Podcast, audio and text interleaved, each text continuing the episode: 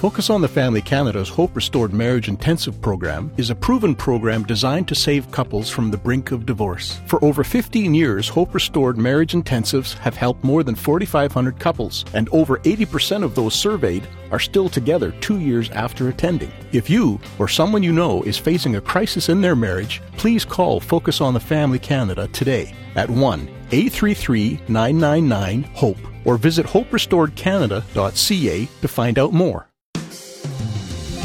we pretty much laid it right out at the very beginning because the beginning of the relationship was is trust and honesty. If we can't have that, we had a handshake at our second time out. Said if we can't have that, nice knowing you. See ya. Gil Stewart and his wife Brenda were on our broadcast last time sharing about the special challenges that stepfamilies face. We'll continue the discussion on today's episode of Focus on the Family with your host, Focus President and author Jim Daly, and I'm John Fuller. Uh, John, last time we talked to our guests, and they pointed out something that is so true how quick we are to judge other people. And that's particularly within the church if they are divorced and remarried.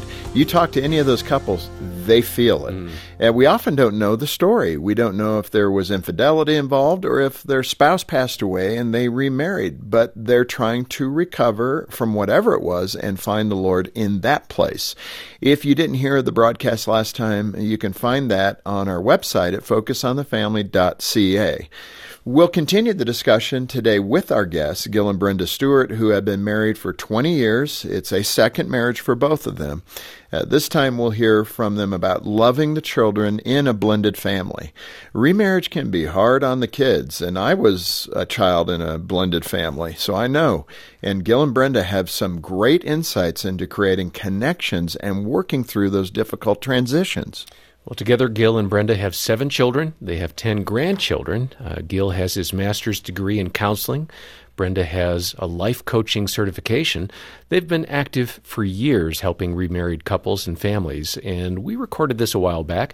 We're going to pick up the conversation with some important insights about processing divorce.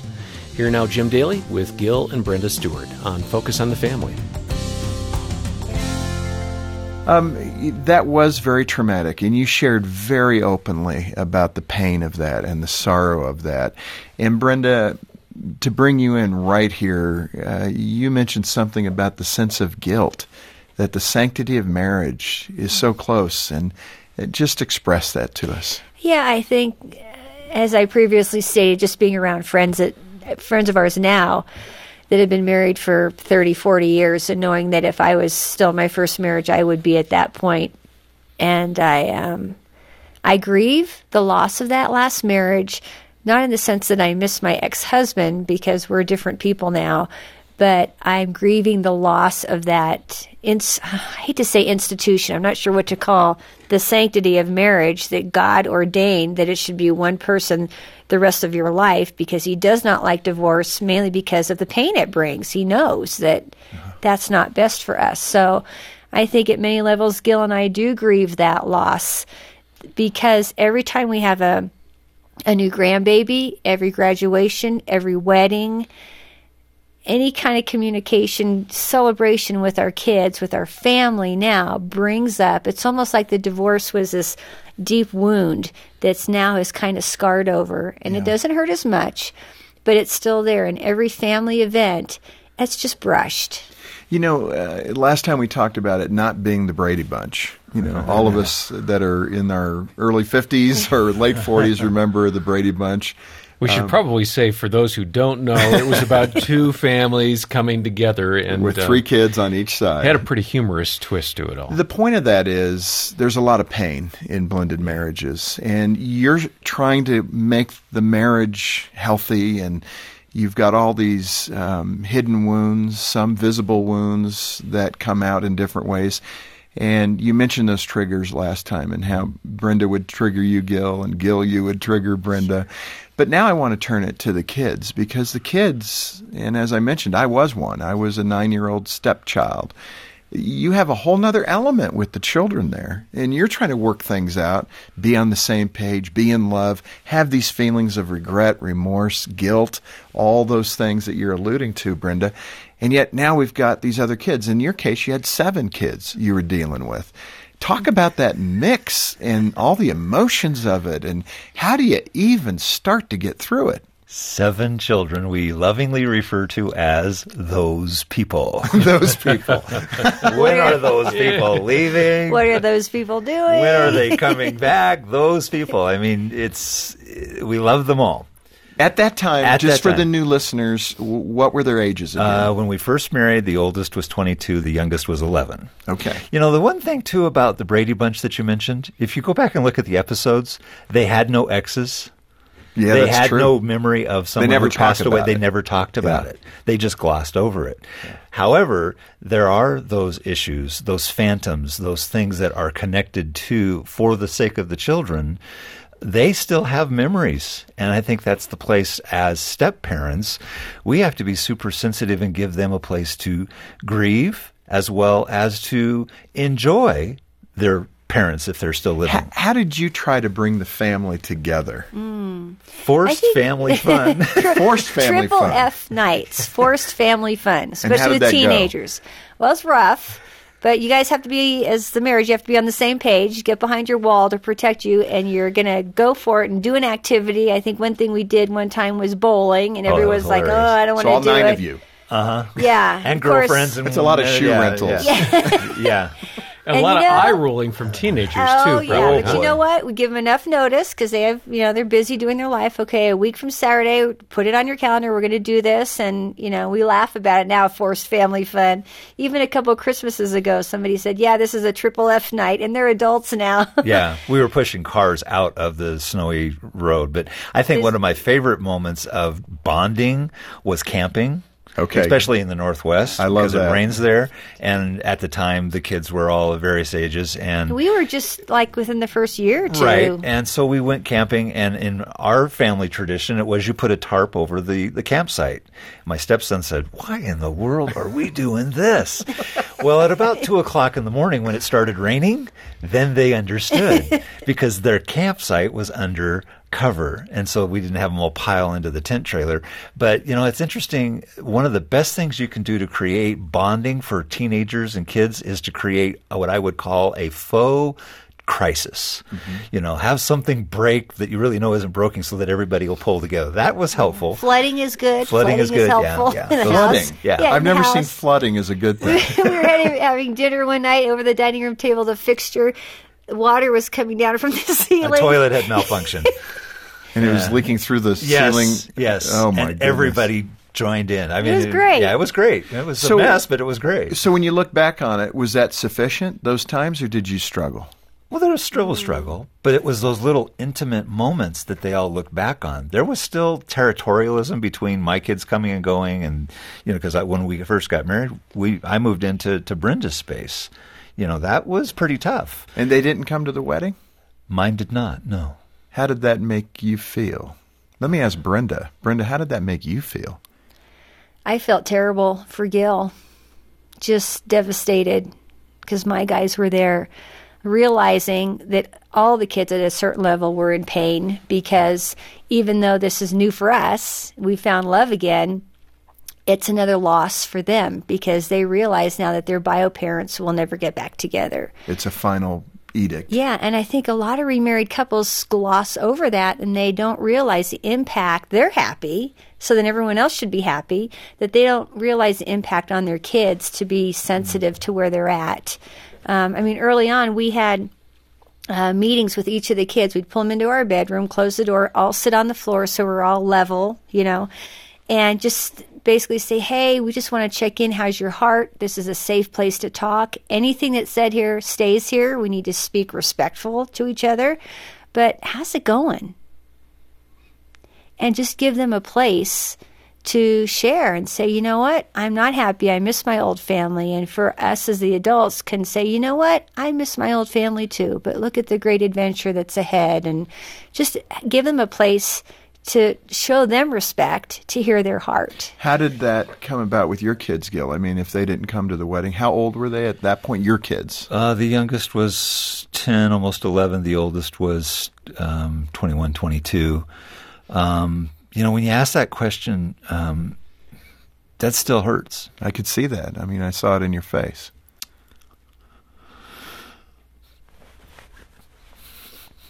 Second.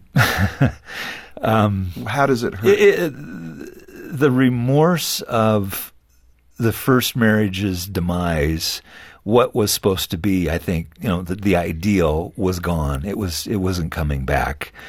And for me to step into a new relationship that was a marriage was the end of everything that they had hoped for, you know, because those kids still want you to get back together again. And so for them not to show up, to feel ins- unsupported in a lot of ways, I wasn't abandoning them, but I think that they felt that I was. Mm-hmm what's the beautiful part about the thing as time has gone by is is that one by one as they've seen the love that Brenda and I have for one another and that we didn't just, you know, shut them out because they didn't come, but little by little they've one at a time come back and said, "We're really sorry, dad. We should have been there. It was a big day for you." Gil, let me ask this question because um, there can be a lot of different configurations to this, oh. but parents in that spot there's a lot of different ways to handle it. It sounds like you allowed them to opt out. I don't know what kind of discussion you had with them, if it was argumentative or if you accepted it and left it lie so that you could see down the road 13 years later, and you've been married 13 years, so that they could come back around to you and say, you know, Dad, we're sorry. Yeah. what do you do in that moment 13 years ago to make sure you get the right outcome 13 years later? a lot of prayer for wisdom daily. I think the thing was lots of grace. I had a decision to make, and that was this is going to be a marriage that's going to be based upon me loving Brenda and loving God. But for to love my children, and to force them. I mean, I, have we've talked to a lot of couples around the country who they forced their kids to come to that wedding, whether they wanted to or not, and it has backfired on them. So I think the God-given wisdom in that moment was is even with my two youngest, they were really close to coming to the wedding, but at the last minute they opted out. And I knew that there were things going on behind the background that I had no control over.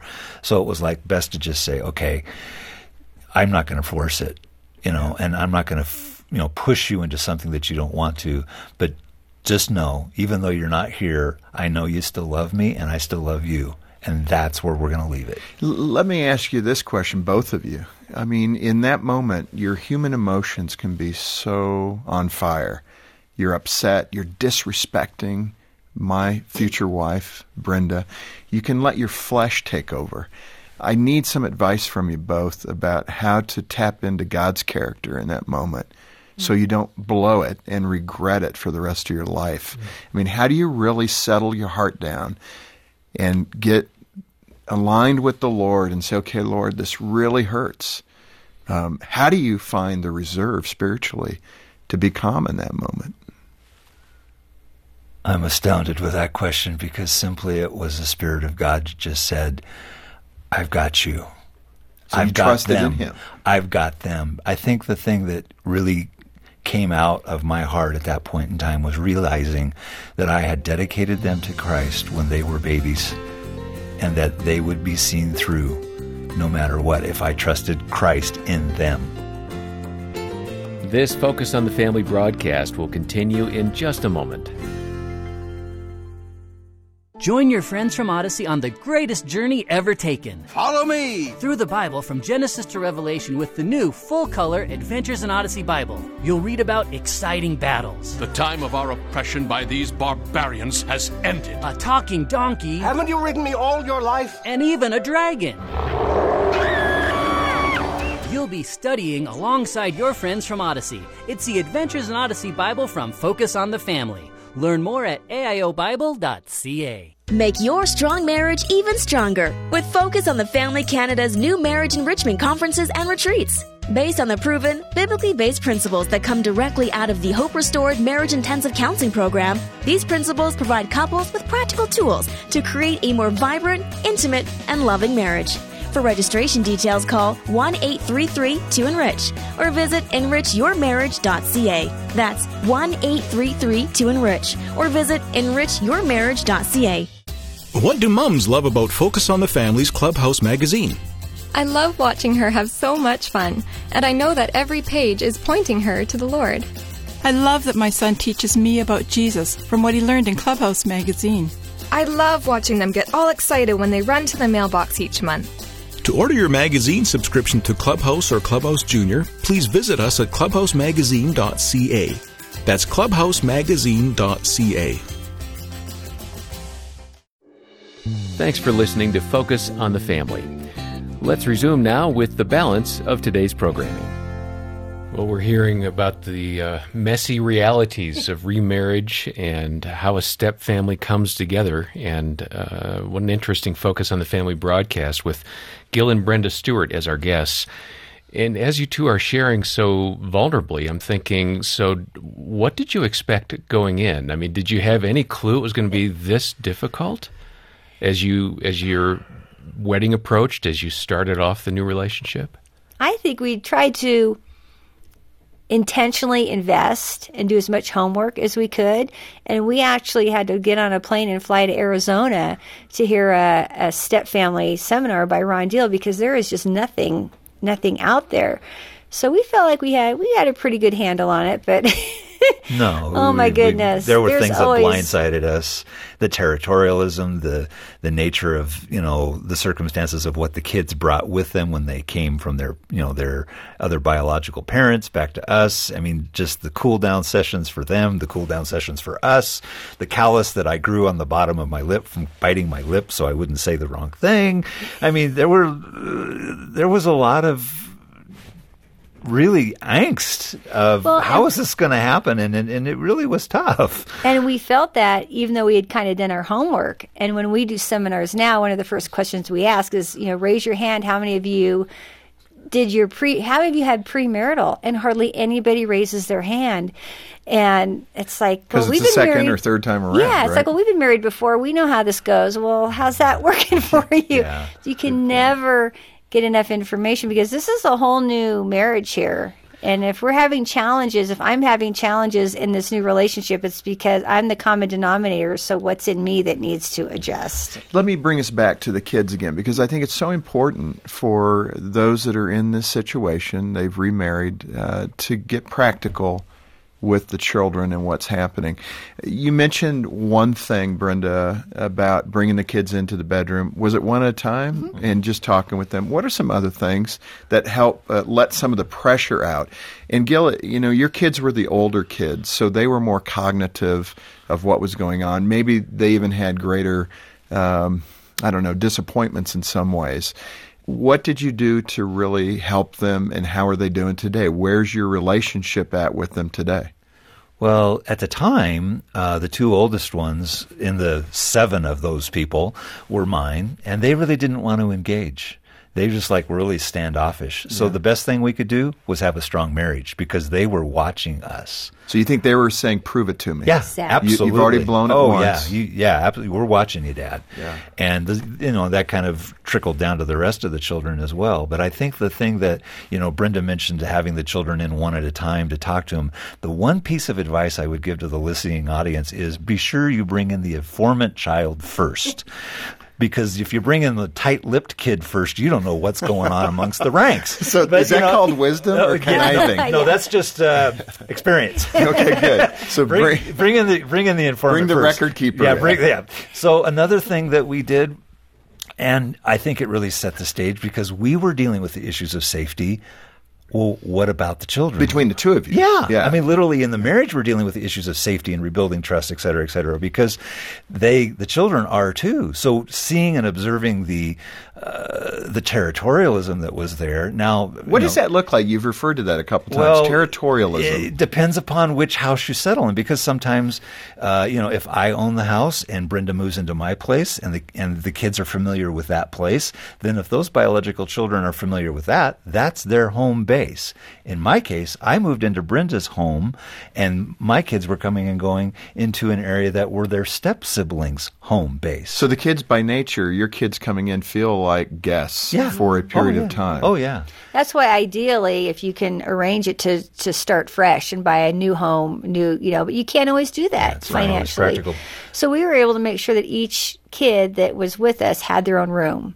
That was really could. important. Best if you can could. do that. Now, it's not always feasible, but even if the kids have to share rooms, that they have their own special place within that room that is theirs and it's there, you know, it's protected. One of the things that we did do early on and continued to really strive for was to build safety for the kids. And so, in essence, when we really pointed out one Saturday morning, Brenda was gone, and I was like, okay, I'm going to go into this with these teenagers. Like, oh, I don't know. And when I got into it, I was looking at these kids like, oh boy, what have I got myself into?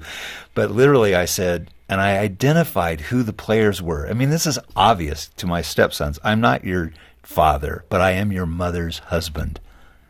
And to my children, I said, No, Brenda is not your mom, but she is my wife. And when you come to this home, when you walk through that door, this is to be a safe zone. And that got tested. Oh, I'm sure. All the time. All the time. Yeah. And so here we are now, 13 and a half years later, and now the oldest is 36, the youngest is almost 26. And they, when they're all together, they're respectful of one another. You can still see the family units, it's still there. But when they're together, there is truly a respect and a love for one another and a respect and love for us as their parents and or step parent.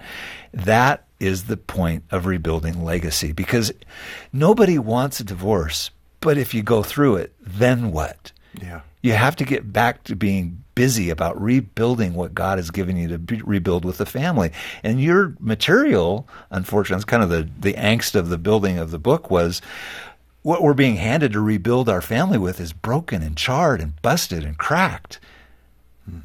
But God can use that too. He can redeem anything if you let Him. Yeah. You know, uh, looking back on it, and again, we touched on this last time, but um, in your both of your cases, it was out of your control. It, it, it was your spouses that that really made the decision to leave the marriage. But people who are in their first marriages can glean a lot from what we've talked about. Um, if you were counseling that first married couple and they're struggling, and you could talk about the pain of divorce and what it has cost you emotionally. Certainly, the benefit of finding each other and rebuilding is there. But what what would you say to that couple that's married for the first time? They're at year maybe number ten or maybe number twenty. They've been married twenty years, but there's no more spark. Hmm. I think I can find something better out there. I'm you're not my one and only. I thought you were, but you're not that person. What would you say to them? What was it that drew you together? What were the bonds? What were the attachments? Go back and repair those things. It may be difficult. You may have to dig out the grout, so to say, that's become moldy and crusty, and that's done through acts of forgiveness. And that is what really I would say, let alone when we do sit with couples like that, because we do, I typically back up and get out of the way so Brenda can hit him with a pink two by four. Uh, she's pretty, pretty too much at it. So I'm going to kind of just let you jump in here a little bit because you, you say some pretty strong stuff. Well, because this is a hill I die on. Yeah. That's it. I just this is ridiculous. We're adults. Sometimes you, know, you need to put your big boy pants on and put your big girl pants on. And when you have kids, it's not just about you, it's about your legacy. And there are so many resources. I mean, look at the resources that Focus on the Family have that you could. Mm-hmm. Hundreds of years you could be going through things of resources. So, you know, one thing that people don't realize is that 17 to 25 years of marriage, I call is the hotbed that the majority of divorces happen. You're usually hitting your 40s.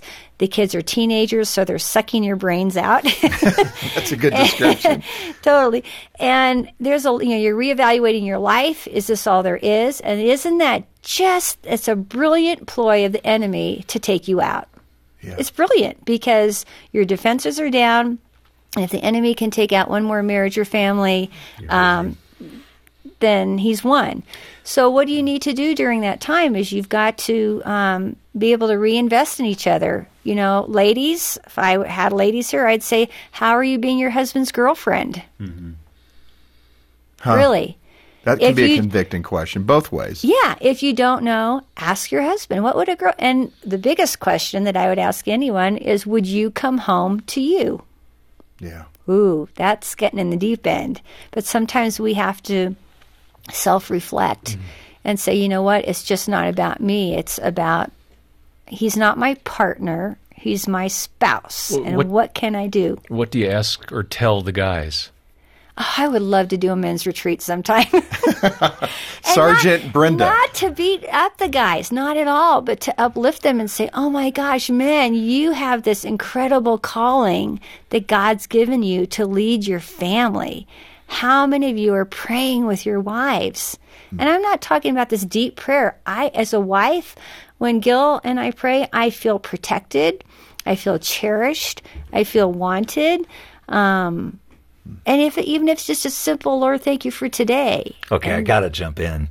Guys, did you realize that a strong prayer life equates to a strong sex life?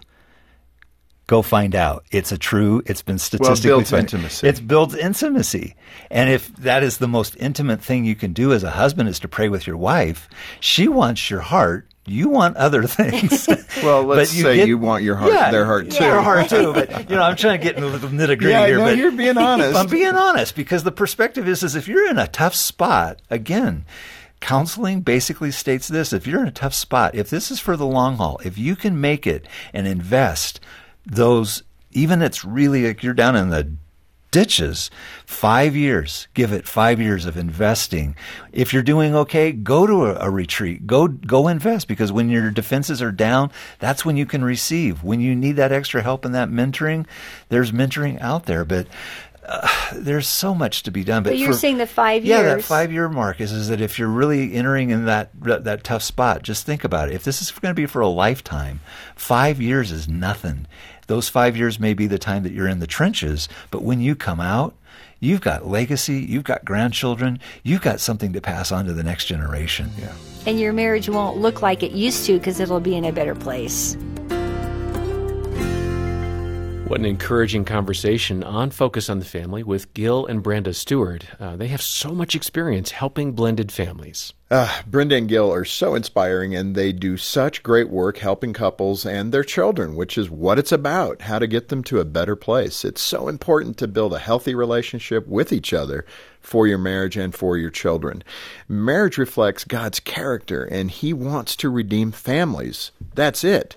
And if you're in a good place, help us to encourage these folks who may be struggling in a second marriage. Let's be the community of Christ together. Let's stand with them and strengthen these marriages. Here at Focus on the Family, we want to help. If you're in a marriage that's uh, wobbling a bit, call us. You're not going to surprise us. You're not going to be embarrassed. We've heard just about everything, and it's okay. It's a safe place. Make a call and set up an appointment with one of our caring Christian counselors at 1 800 the letter A and the word family and ask for a copy of Gil and Brenda's book, Restored and Remarried. Uh, and, and, when you do, please consider a generous donation to the work of Focus on the Family Canada. Uh, your gift will help bring healing and restoration to families across Canada. So thanks for making a generous contribution when you call 800, the letter A and the word family, or stop by focusonthefamily.ca. On behalf of Jim Daly and the entire team, thanks for listening to Focus on the Family. I'm John Fuller, inviting you back as we once again help you and your family thrive in Christ.